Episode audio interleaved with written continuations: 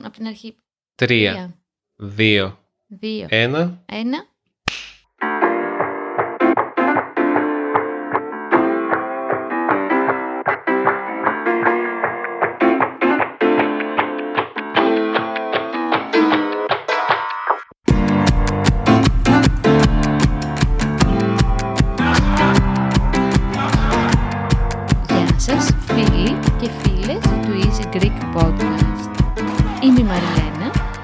Είμαι ο Δημήτρης. Καλώς ήρθατε στο podcast που μπορείτε να μάθετε ελληνικά με αυθεντικούς διαλόγους. Το μοναδικό podcast, από όσο ξέρω, που κάνουμε κάτι τέτοιο. Στα ελληνικά τουλάχιστον. Αυ- πραγματικά αυθεντικούς γιατί ουσιαστικά συζητάμε ότι συζητάμε και στο σπίτι μεταξύ μας, ε. Τόσο αυθεντικούς που δεν έχουμε προετοιμάσει τίποτα και ρίχνουμε μέσα στη συζήτηση τα ε και τα μ και τις παύσεις και τις σκέψεις και τα λάθη που κάνουμε που κάνει ο καθένας ε, στους καθημερινούς διαλόγους και στην καθημερινή του ομιλία. Είμαστε πολύ αυθεντικοί, γι' αυτό κάνουμε και τα αντίστοιχα λάθη που όμως ε, μπορεί κανείς να περιμένει στον καθημερινό λόγο. Τι κάνεις Μαριλού; Απλά πριν να σου πω τι κάνω, όταν φταρνίζομαι, σε παρακαλώ να το κόβεις, δεν είναι ανάγκη. Νομίζω σε κάποια στιγμή το έχεις αφήσει και αυτό. Αυτόν το κόψω που μου το ζητάς τώρα.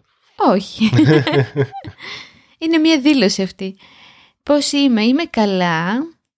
Ε, είμαι λίγο κουρασμένη γιατί έκανα γιόγκα σήμερα μετά από 11 μήνες. Πρώτη φορά από τότε που έμεινα έγκυος. Συναρπαστικό που ξανά έκανα και πολύ κουραστικό.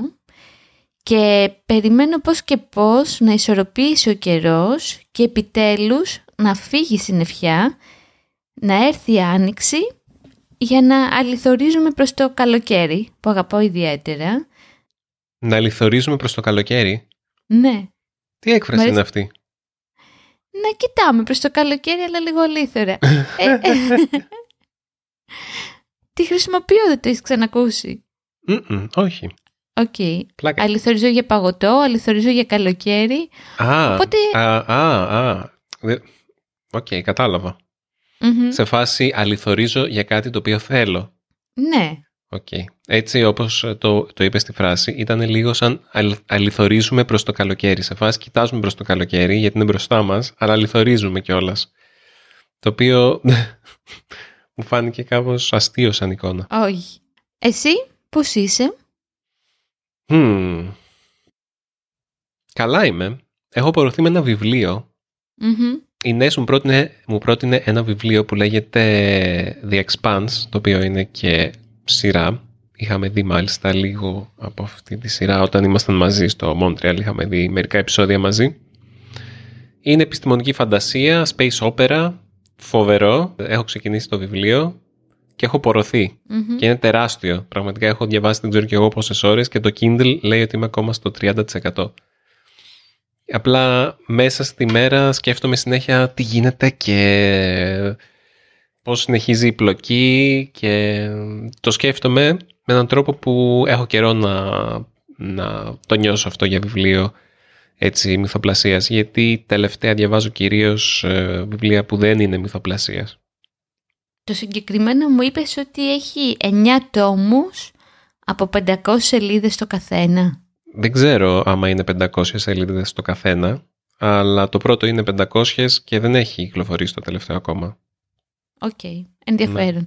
Αλλά αυτά θα τα πούμε αναλυτικά όταν κάνουμε podcast για βιβλία. Πρόσφατα κάναμε ένα επεισόδιο για την ελληνική μουσική. Σήμερα είπαμε με το Δημήτρη να σας μιλήσουμε για την ξένη μουσική που αγαπάμε. Σωστά. Δεν είναι ενδιαφέρον αυτό, Μαριλού, που υπάρχει αυτή η διχοτόμηση της μουσικής στα ελληνικά, στην ελληνική γλώσσα. Από πάντα θυμάμαι αυτό, να, η ερώτηση να είναι «Σ' αρέσουν τα ελληνικά ή τα ξένα». Σε φάση όλα τα ελληνικά είναι μία κατηγορία και όλα τα υπόλοιπα είναι η άλλη κατηγορία.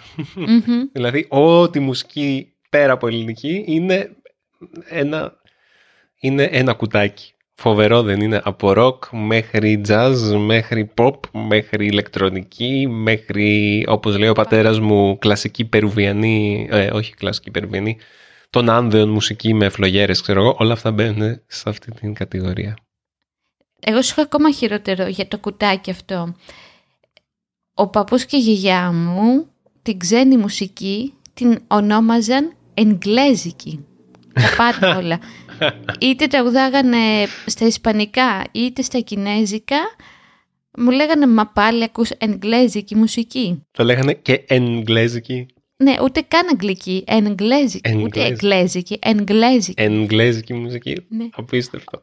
Οπότε σήμερα αγαπητοί και αγαπημένοι ακροατές και ακροάτριες θα μιλήσουμε για την εγγλέζικη μουσική. Για πάμε. Ωραία. Ας ε, ξεκινήσουμε λέγοντας ότι... Ας ξεκινήσουμε Μαριλού αυτό, αυτή την συζήτηση για την εγγλέζικη ξένη μουσική με την πρώτη απογοήτευση που είχες όταν γνωριζόμασταν στο Spotters Weekend το 2016. Ποια ήταν η απογοήτευσή σου αυτή, για πες μου. Ένα από τα βράδια λοιπόν που είχαμε βγει με τον Δημήτρη, του έκανα την κλασική ερώτηση που κάνεις όταν σου αρέσει κάποιος. Τι μουσική ακούς; Και ο Δημήτρης μου είπε ότι ακούει metal μουσική. Κάτι το οποίο δεν μου παίρνει ποτέ από το μυαλό, για κανέναν λόγο. Και η απάντησή μου είναι, μα πώς γίνεται να ακούς metal, φαίνεσαι λυρικός τύπος. δεν ξέρω τι σημαίνει αυτό. Οπότε πρώτο τικ στα κουτάκια που βάζει ο Δημήτρης στο τι ακούει από ξένη μουσική είναι metal, σωστά; Δεν νομίζω ότι είναι το πρώτο πράγμα που σου είπα ή το μόνο πράγμα που σου είπα. Απλά σου είπα ότι ακούω και metal. Ναι, αλλά μου κάνει εντύπωση γιατί metal. Ε, πολύ στερεοτυπικά, επειδή εγώ ποτέ δεν άκουσα metal, έχω στο μυαλό μου, ξέρεις, αυτά τα χαζά μακριά μαλλιά, μαύρα ρούχα, μπότες, λίγο πιο σκληρά αγόρια. Εσύ μου φαίνεσαι και μου φαίνεσαι πιο ευαίσθητος, λυρικός, όπως σου είπα, αλλά αυτό είναι μια άλλη κουβέντα. Τι ακούς λοιπόν στη metal μουσική, Δημήτρη; Θέλω να σε πληροφορήσω, Μαριλού, ότι υπάρχει και λυρική metal, το πιστεύεις; Ω, πώς γίνεται; μία υποκατηγορία της metal μου αρέσει ιδιαίτερα, η progressive metal συγκεκριμενα ε, αν έπρεπε να πω ποιο είναι το αγαπημένο μου συγκρότημα διαχρονικά, αυτό θα ήταν οι Porcupine Tree και ο Steven Wilson. OK. Ναι, αυτή, αυτό το συγκρότημα κάποτε όταν ήταν στην αρχή του λέγανε ότι είναι σαν τους Pink Floyd των 90s. Είχαν μια τέτοια, είχαν μια τέτοια φήμη ότι ήταν σαν συνεχιστές των Pink Floyd γιατί είχαν παρόμοιους ήχους. Αλλά... Η Ιεροσυλία. Δεν είναι η Ιεροσιλία γιατί ήταν αρκετά κοντά στο ύφος. Σε πιο, στην πιο space εποχή των Pink Floyd γιατί και οι ίδιοι οι Pink Floyd όπως και οι Porcupine Tree πέρασαν μέσα από πολλές οι Pink Floyd ξεκίνησαν πολύ, ε, πολύ ψυχεδελικοί και με τα χρόνια γίνανε πιο... Φτάσανε στο The Wall, ας πούμε, το οποίο δεν έχει καμία σχεδόν ψυχεδέλεια. Είναι αρκετά πιο ξεκάθαρη η φόρμα των τραγουδιών τους. Ήταν και άλλες εποχές τότε βέβαια. Τέλος πάντων, οι Porcupine Tree περάσανε και από μία metal φάση τελικά και αυτή αυτή η φάση των Porcupine Tree με έβαλε στη metal μουσική και στην progressive metal. Αλλά εντάξει δεν μου αρέσει μόνο η progressive metal. Ε, ας πούμε η Tool που είναι ένα συγκρότημα το οποίο θεωρείται πολύ progressive metal, πολύ κλασικό. Εμένα δεν μου αρέσουν οι Tool, τους βαριέμαι. Κάθε φορά που έχω βάλει να ακούσω όλα τα τραγούδια τους μου φαίνονται ίδια. Πολλοί fans ε, της progressive metal ε, θα μου πούνε ότι αυτό είναι η ιεροσιλία που είπα μόλις τώρα. Αλλά ναι, ε, πιο πολύ μου αρέσουν ε, κάποια, άλλα συγκροτήματα της progressive metal που μου αρέσουν είναι η Pain of Salvation που μου έρχονται τώρα στο μυαλό. Η Opeth. Η Opeth, μπράβο οι οποίοι έχουν και σχέση με τον ο, ο τραγουδιστής και frontman τον Opeth έχει και φιλικές σχέσεις με τον Steven Wilson τον πρώην Porcupine Tree. Εντάξει γιατί οι Porcupine Tree διαλυθήκανε, έχουν διαλυθεί από το 2010 νομίζω.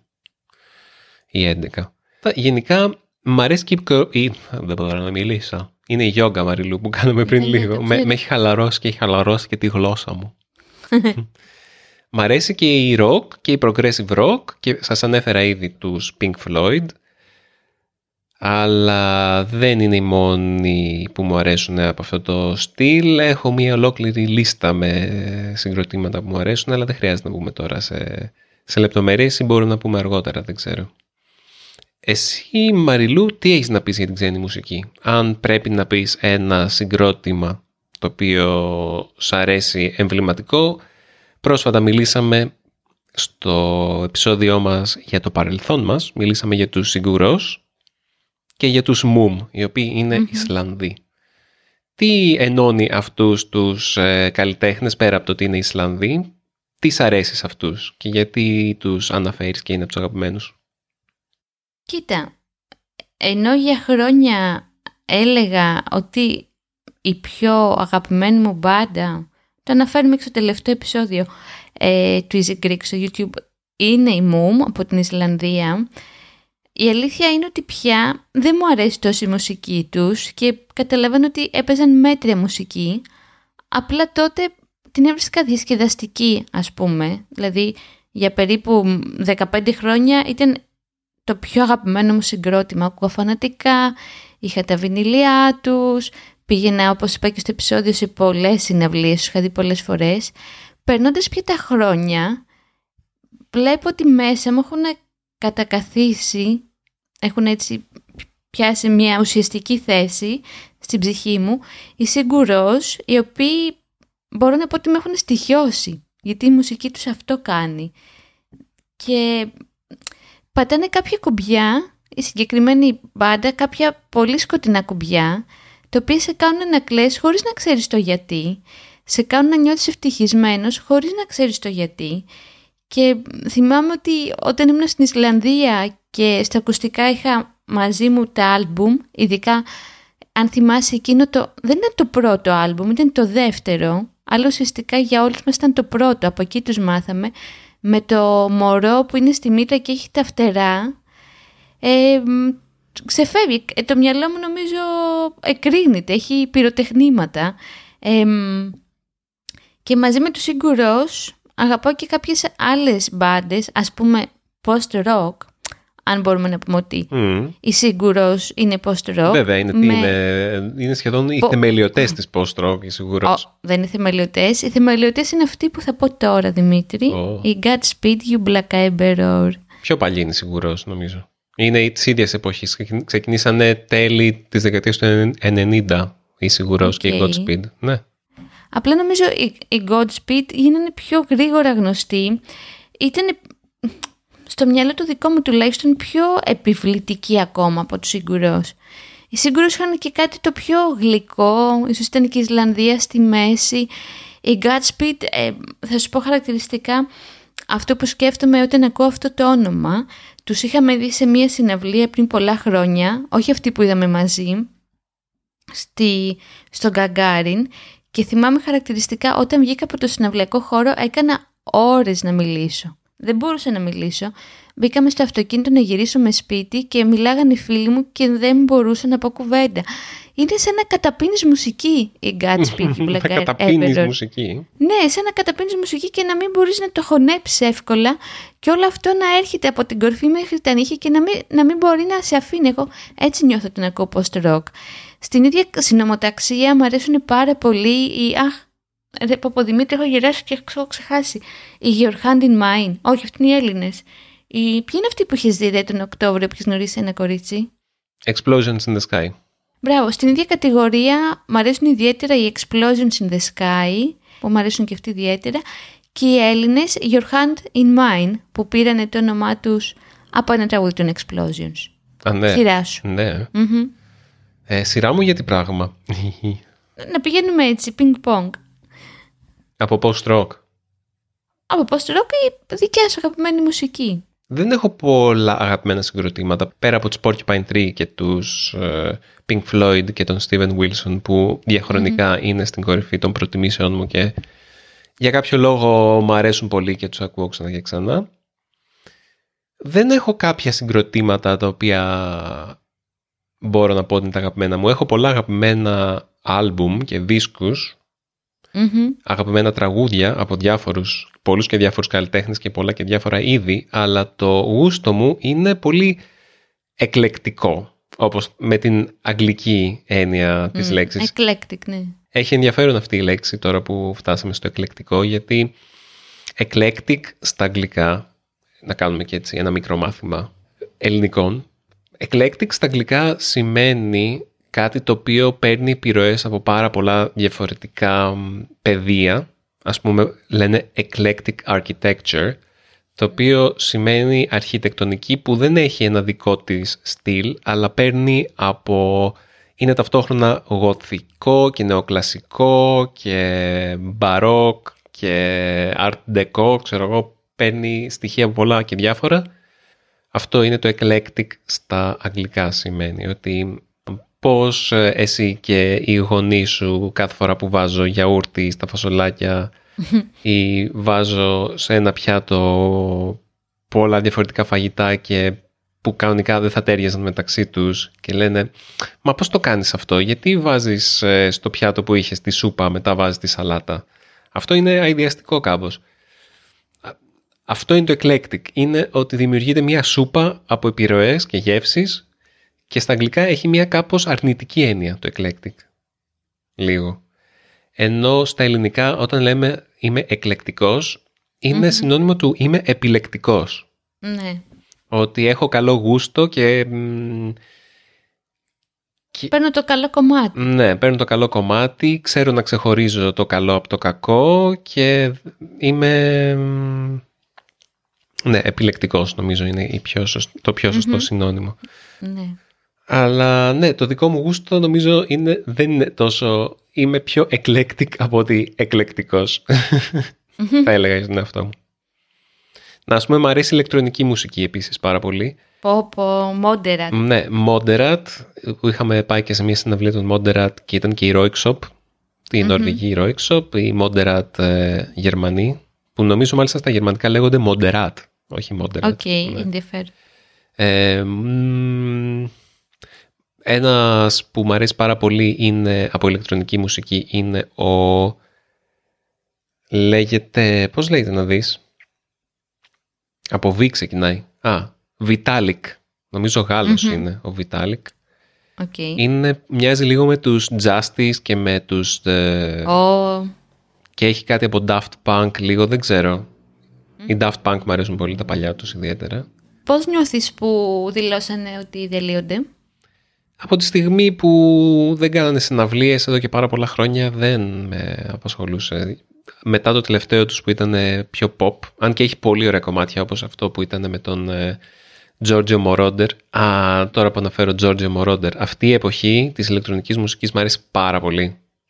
Η συνεργασία που είχε κάνει με την Donna Summer ειδικα και το soundtrack του Metropolis και τώρα που λέμε για soundtrack το Ο Βαγγέλης Παπαθανασίου Καταπληκτική μουσική ο Βαγγέλης Παπαθανασίου. Blade Runner, ε. Blade Runner και τα πιο γνωστά του στην Ελλάδα ειδικά που είναι... Στην Ελλάδα δεν είναι τόσο γνωστό το soundtrack του Blade Runner.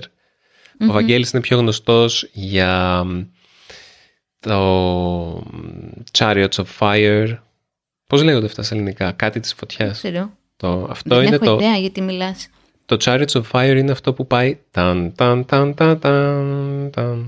Α, ναι ρε. Ναι και, και το 1492 που είναι...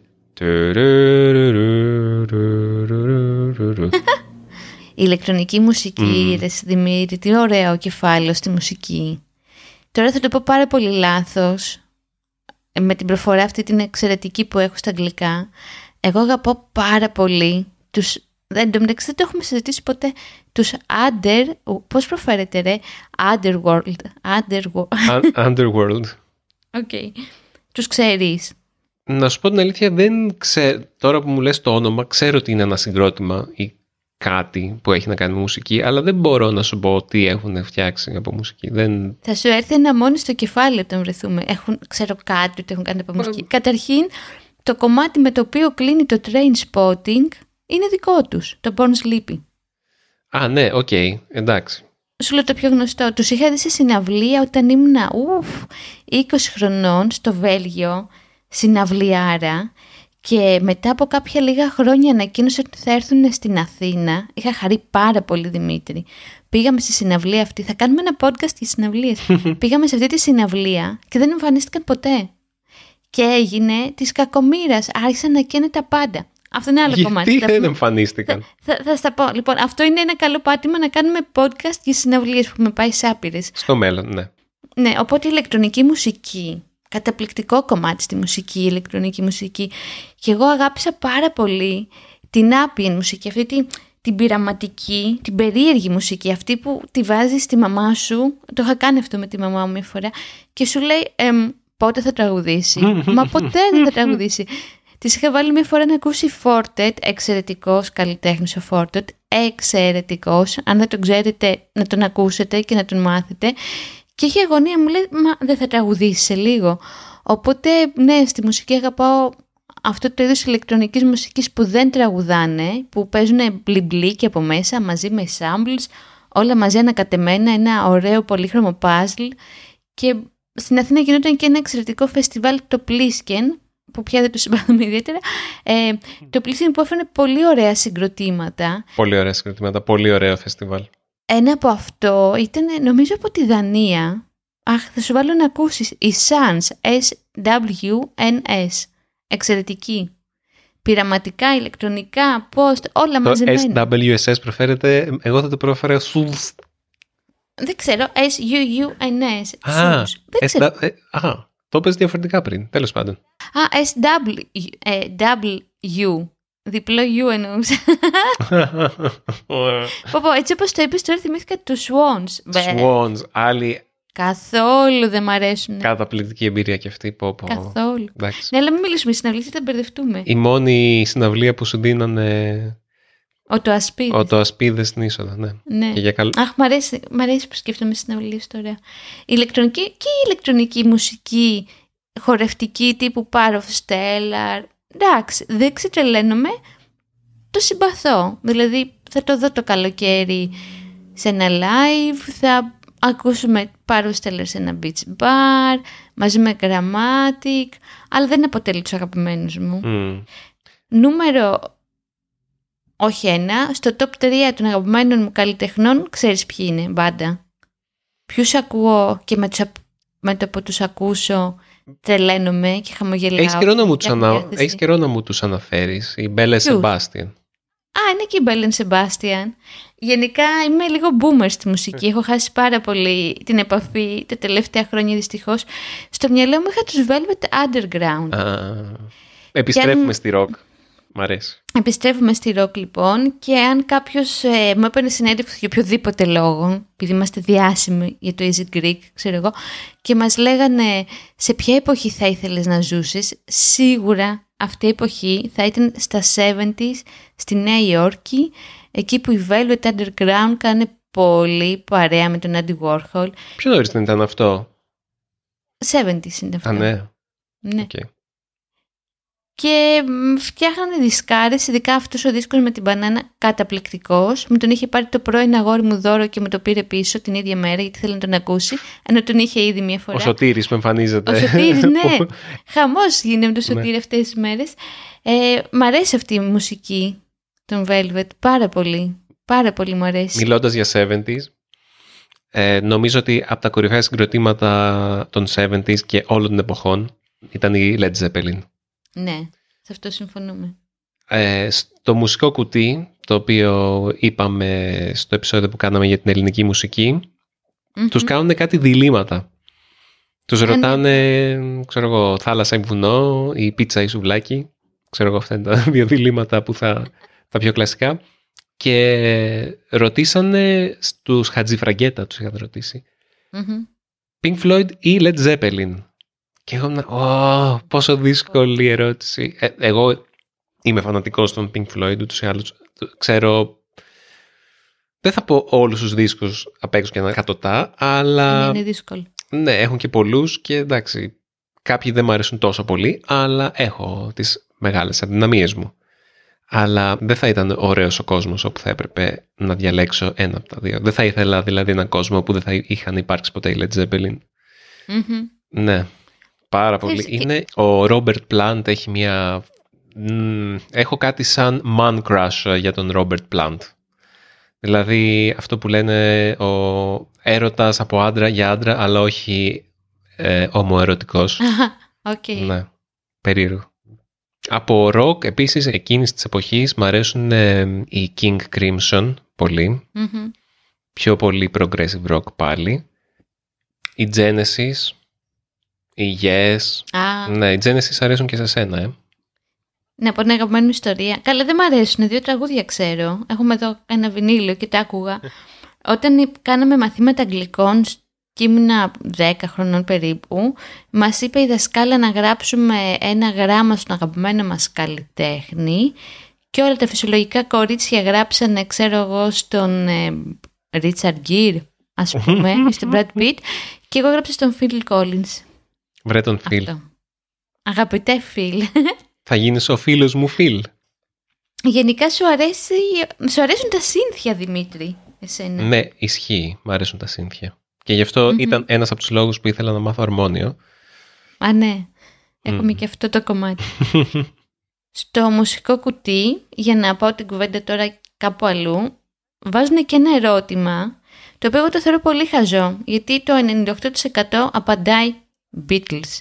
Δηλαδή στο ερώτημα Beatles ή Rolling Stones, πολύ σπάνια κάποιος θα πει Stones. OK, okay, ωραία οι Rolling Ο Γκάρετ. OK, okay, γεια σου Γκάρετ. Γεια σου Γκάρετ. Ε, ξέρουμε ότι σ' αρέσει να είσαι εριστικός και διαφορετικός. Ε, στο ερώτημα αυτό λοιπόν δεν ξέρω ποιος απαντάει Stones, Beatles και για μένα οι Beatles είναι η απόλυτη μουσική. Όποτε δεν είμαι καλά βάζω ή ρεμπέτικα ή Beatles και γίνομαι αυτομάτως καλά. Μου θύμισες μία σκηνή, είχα βγει μια φορά με τον πατέρα μου, ο πατέρας μου όντας στην Αυστραλία, μεγαλωμένος στην Αυστραλία και γεννημένος εκεί, είχε πάει σε μια συναυλία των Beatles στο Σίδνey. Δεν ξέρω αν ήταν στο Σίδνey, πάντως ήταν στην Αυστραλία. Και του άρεσαν πάρα πολύ, εκεί στα, ξέρω εγώ, στα 10 τόσα του, 16-17, δεν έχω ιδέα. Και γενικά έζησε όλη αυτή την εποχή που έχουμε μυθοποιήσει των 60s. Ήταν η εποχή του. Και μια φορά είχαμε βγει για καφέ στο Άρωμα, στη Νέα Σμύρνη. Είναι ένα κλασικό καφέ στην πλατεία της Νέας Σμύρνης και είχαν μια τυχογραφία εκεί που αν θυμάμαι καλά είναι κάτι, ε, είναι το, το τελευταίο δείπνο με τον Χριστό και τους μαθητές του, δεν είμαι σίγουρος αν είναι αυτό. Και αντί για τον Χριστό και τους μαθητές είναι ινδάλματα των 60s. τυπου οι Beatles, ο Jimi Hendrix. Ε, Α, το έχω δει. Ξέρω εγώ, η Janis Joplin, λέω τώρα, ο Jim Morrison, λέω εγώ. Και τους είδε και λέει καλά, ακούγονται ακόμα αυτοί, τους ακούτε ακόμα αυτούς, είναι ακόμα, είναι ακόμα στη μόδα αυτοί. Και ήμουνα πατέρα, δεν έχεις ιδέα. Ναι, δε... Και καλά νόμιζε ότι τώρα πια θα έπρεπε να θεωρούνται παλιωμοδίτικοι όλοι αυτοί των 60s και σκεφτόμουν ότι όπως και εσύ, όπως και εγώ, όπως και τα παιδιά που τώρα μεγαλώνουν, κατά κάποιον τρόπο έχει αντικαταστήσει την κλασική μουσική, αυτή η μουσική. Αυτή είναι η κλασικη μουσική πλέον για μας. Είναι τα, τα κλασικά ακούσματα που πρέπει κάποιος να έχει για να θεωρείται ότι γνωρίζει. Είναι φιλόμουσους. Ναι. Τότε, την εποχή που είχαν βγει τότε βέβαια αυτά ήταν τελείως ανατρεπτικά. Ήταν το αντίθετο της κλασικής Τώρα είναι ο κανόνας. Τώρα είναι το, αυτό που πρέπει να ξέρεις. Είναι αυτά που έχουν καθιερωθεί πια. Ωραία εποχή και εκείνη στη μουσική με τους Kings και Kings με τους Animals. Πολύ μου αρέσανε. Πια ξέρεις τι, λέμε για τα 60's ότι είναι κλασική μουσική ας πούμε και έχουν μεστώσει και καθιερωθεί. Σκέφτομαι από τα 90's, τα οποία εγώ τα αγάπησα πάρα πολύ και ηλικιακά γιατί τα έζησα τη στιγμή που συνέβαιναν και αυτά πια σε λίγο θα θεωρούνται κλασικά. Δηλαδή η Radiohead, πολύ αγαπημένη μπάντα και δικιά σου και δικιά μου, γράφουν 30 χρόνια τώρα σχεδόν. Ε. Εντάξει, ενώ έχει 30, κάτι λιγότερο. Αλλά... Άμα ρωτήσουμε τα πιτσιρίκια τα σημερινά, που ναι, σε λίγο θα έχουν περάσει 30 χρόνια.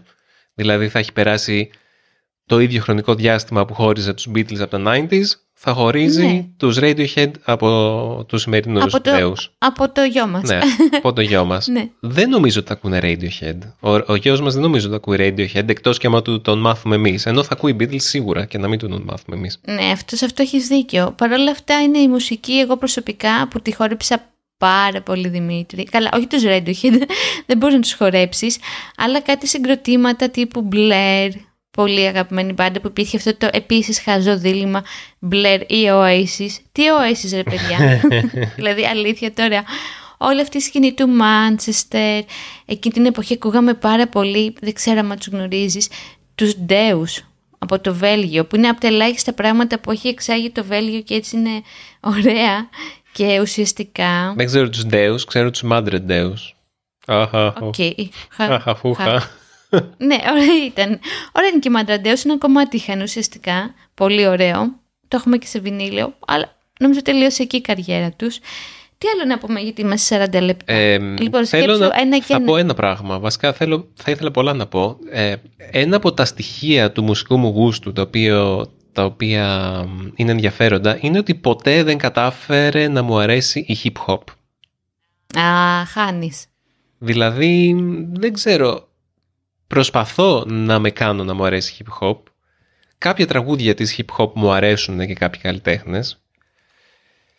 Ε, η Public Enemy για παράδειγμα που μου έλεγες πριν, πριν λίγες μέρες μιλάγαμε για τους Public Enemy ή ο Eminem ή ο εντάξει δεν ξέρω αν θεωρείται hip hop ο Kendrick Lamar μάλλον όχι όχι είναι ένα, ένα περίεργο είδος ε, μουσικής γενικά την, ε, την αισθητική της hip hop ποτέ δεν κατάφερα να την καταλάβω είναι... είναι πολύ μακριά από εσένα, ναι, Δημήτρη. είναι πολύ μακριά από μένα. Εσύ δεν έχεις τίποτα το, το αλήτικο, ρε παιδί μου. το και καλά, πιο λαϊκό, πιο του δρόμου. Δεν είναι μόνο αυτό. Είναι ότι η hip hop του τώρα δεν έχει σχέση με αυτό. Νιώθω ότι όλο και μεγαλύτερο μέρος της hip hop, ίσως να είμαι επηρεασμένος από την ελληνική hip hop, η οποία Εντάξει, κάποτε είχε κάποια, είχε κάποια συγκροτήματα και άκουγα λίγη hip hop. Π.χ. άκουγα ζητανή. Και μου αρέσανε όταν ήμουν μικρός. Αλλά νομίζω τώρα, εντάξει, υπάρχουν και οι social waste, υπάρχουν κάποιοι άλλοι που μας είχαν αναφέρει στο, στο επεισόδιο που είχαμε βγει και μας λέγανε κάποια ονόματα της ελληνικής hip hop. Αλλά μιλάς για την ελληνική ναι. μουσική. Ναι. Είναι ελληνική μουσική αυτή. Απλά θέλω να πω ότι είμαι, είμαι απλά δεν μπορώ να αποφασίσω τελικά για τη hip hop άμα αξίζει να ασχοληθεί κανείς ή όχι. Για, ή άμα, εγώ να, άμα αξίζει εγώ να ασχοληθώ ή όχι. Γιατί άμα, άμα, άμα υπάρχει κάτι που αξίζει να βρω. Τι να πω. Αυτό είναι το σωστό, γιατί δεν γίνεται να υπάρχει μουσική που να μην αξίζει να ασχοληθεί κανείς πέρα από κάποια τελείως σκουπίδια και σίγουρα hip hop δεν ανήκει σε αυτή την κατηγορία. Θυμάμαι όμως ότι σου άρεσε το soundtrack από τον Ghost Dog που ήταν ούτε Clan και το είχαμε συζητήσει αυτό. Μου άρεσε πολύ και μου, αρέσει, μου αρέσουν τα, τα μπιτάκια της ε, hip hop. Μου αρέσει και η trip hop επίσης που έχει κάποιες, ναι. κάποιες ίδιες αναφορές. Λένε ότι θα παίξουν οι Massive Attack στην Αθήνα τον Ιούνιο και σκέφτομαι ότι παίζανε και ίσως η πρώτη συναυλία που θα πάμε εν μέσω COVID ή μετά την καραντίνα. Θα έχει ενδιαφέρον Ωραίο να, ναι. να πάμε σε Massive Attack. Δεν ξέρω πώς θα πάμε, αλλά αυτό είναι άλλη μεγάλη κουβέντα.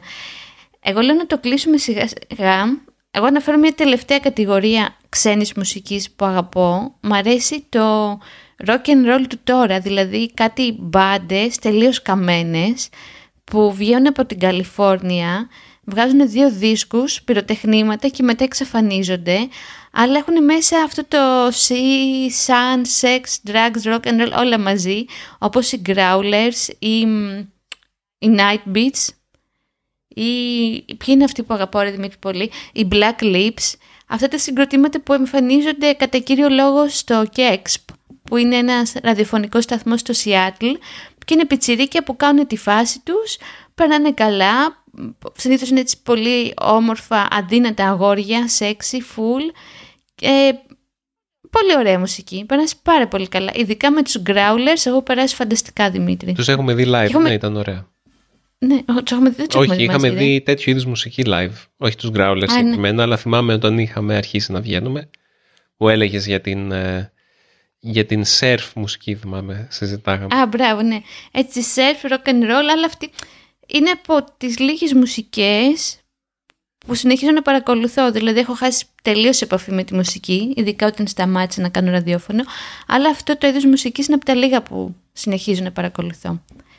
Η μουσική είναι Έχεις κάτι- πραγματικά άπειρη. Δηλαδή Ναι, ναι. είναι πέρα από νομίζω όλα τα πεδία του πολιτισμού το αποδεικνύουν αυτό ότι δεν υπάρχει α, αυτός ο μονολυθικός πολιτισμός που υπήρχε κάποτε. Ξέρω εγώ τα 60s. Όλοι ξέρουμε τι πολιτισμό, τι μπάντες στη μουσική Μμμ. βγήκαν από τα 60s. Τώρα έχουμε πάει σε μια άλλη φάση όπου μπορεί να υπάρχουν εξαιρετική μουσική εκεί έξω, αλλά τους ξέρουν μόνο αυτοί οι οποίοι ασχολούνται με το συγκεκριμένο είδος. Δηλαδή, Είναι τόσο πολύ. ναι, η δημοφιλής μουσική, η pop μουσική είναι τόσο για τα σκουπίδια πλέον, για μένα, εντάξει, νομίζω δεν είμαι ο μόνος που το πιστεύει αυτό, ότι δεν, δεν έχει τίποτα το καλλιτεχνικό πέρα από το να, να πουλήσει με κάθε κόστος. Οπότε η μουσική σαν σκηνή, σαν χώρος, είναι τελείως διασπασμένη και ο καθένας ακούει τα δικά του, αλλά σε αυτό το κομμάτι που ακούει υπάρχουν διαμάντια. Δηλαδή η μουσική που βγαίνει τώρα είναι καταπληκτική μουσική. Ναι. Είναι... α, α, Το πιστεύω πραγματικά για τους μουσικούς ε, που υπάρχουν εκεί έξω ότι υπάρχει τεράστιος ανταγωνισμός και δεν τους ζηλεύω καθόλου. Εντάξει. ναι. Χα- Κάποιοι χάνονται, κάποιοι όμως θα μείνουν. Θα δούμε. Εδώ είμαστε. Πρώτης εβδομάδας μου ήρθε τώρα, μια που μιλάμε για ξένη μουσική, ένα ντοκιμαντέρ που είχε βγει το 2005. Λογικά μπορείτε να το βρείτε με αγγλικούς υπότιτλους για την Ισλανδική μουσική σκηνή, αλλά όχι μόνο για την Björk. Ξεκίνησε έτσι με την Björk και το πήγαινε σε πολλά διαφορετικά επίπεδα που λεγόταν Screaming Masterpiece. Αυτή είναι η πρώτη της εβδομάδας για μένα. Από εμένα μάλλον. Η δική μου πρόταση της εβδομάδας, άμα μπορείτε να τη βρείτε, πριν κάποια χρόνια είχα ανακαλύψει bootlegs των Pink Floyd στο YouTube. Και ήταν ηχογραφήσεις ερασιτεχνικές από συναυλίες των Pink Floyd και έχουν το κακό συνήθειο η δισκογραφική των Pink Floyd, η EMI, να κατεβάζει αυτές τις ηχογραφήσεις. Δεν τους αρέσει να υπάρχουν αυτές οι ερασιτεχνικές. Λογικό, αλλά άμα μπορείτε να τις βρείτε, ε, κάτι σε αυτές τις ηχογραφήσεις αποδίδει πάρα πολύ ωραία το πνεύμα των, ε, της δεκαετίας του 70. Νιώθω ότι είμαι εκεί. Και για ένα συγκρότημα το οποίο μου αρέσει τόσο πολύ, όσο η Pink Floyd, ε, αυτές οι ηχογραφήσεις, να, ακούω, να ακούω τους αυτοσχεδιασμούς, να ακούω τις, ε, τα προβλήματα στον ήχο που έχουν αυτές οι ερασιτεχνικές ηχογραφήσεις. Όλο αυτό, ας πούμε, το The Rainbow Tapes νομίζω είναι η μόνη, το μόνο bootleg που υπήρχε μέχρι πρόσφατα. Μπορεί να το έχουν κατεβάσει και αυτό. Αυτή είναι η πρόταση της εβδομάδας για μένα. Ακόμα περιμένω σχόλια από εσάς αγαπητοί ε, ακροατές αν σας αρέσει η παράξενη Ελλάδα ή άμα θα προτιμούσατε να, να τελειώνει το podcast όταν τελειώνουμε να μιλάμε και να μην έχουμε τέτοια ταξιδάκια κάθε φορά. Περιμένω να μου πείτε. Οπότε χαιρετάμε. Αντίο από εμένα. Τα λέμε την επόμενη εβδομάδα. Γεια σας και από μένα.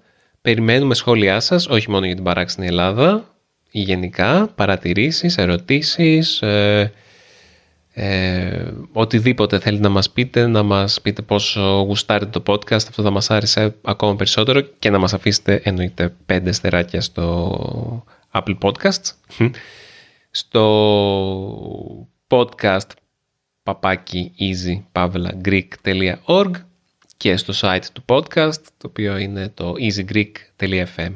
Περιμένουμε να διαβάσουμε τα σχόλιά σας ή μπορείτε και να μας στείλετε μια ηχογράφηση στα ελληνικά. Αυτό θα ήταν ακόμα καλύτερο. Άμα μας στείλετε θα την παίξουμε. Εγγύηση και υπόσχεση. Επίσης, να σας θυμίσω ότι έχουμε διαθέσιμη την απομαγνητοφώνηση αυτού του επεισοδίου.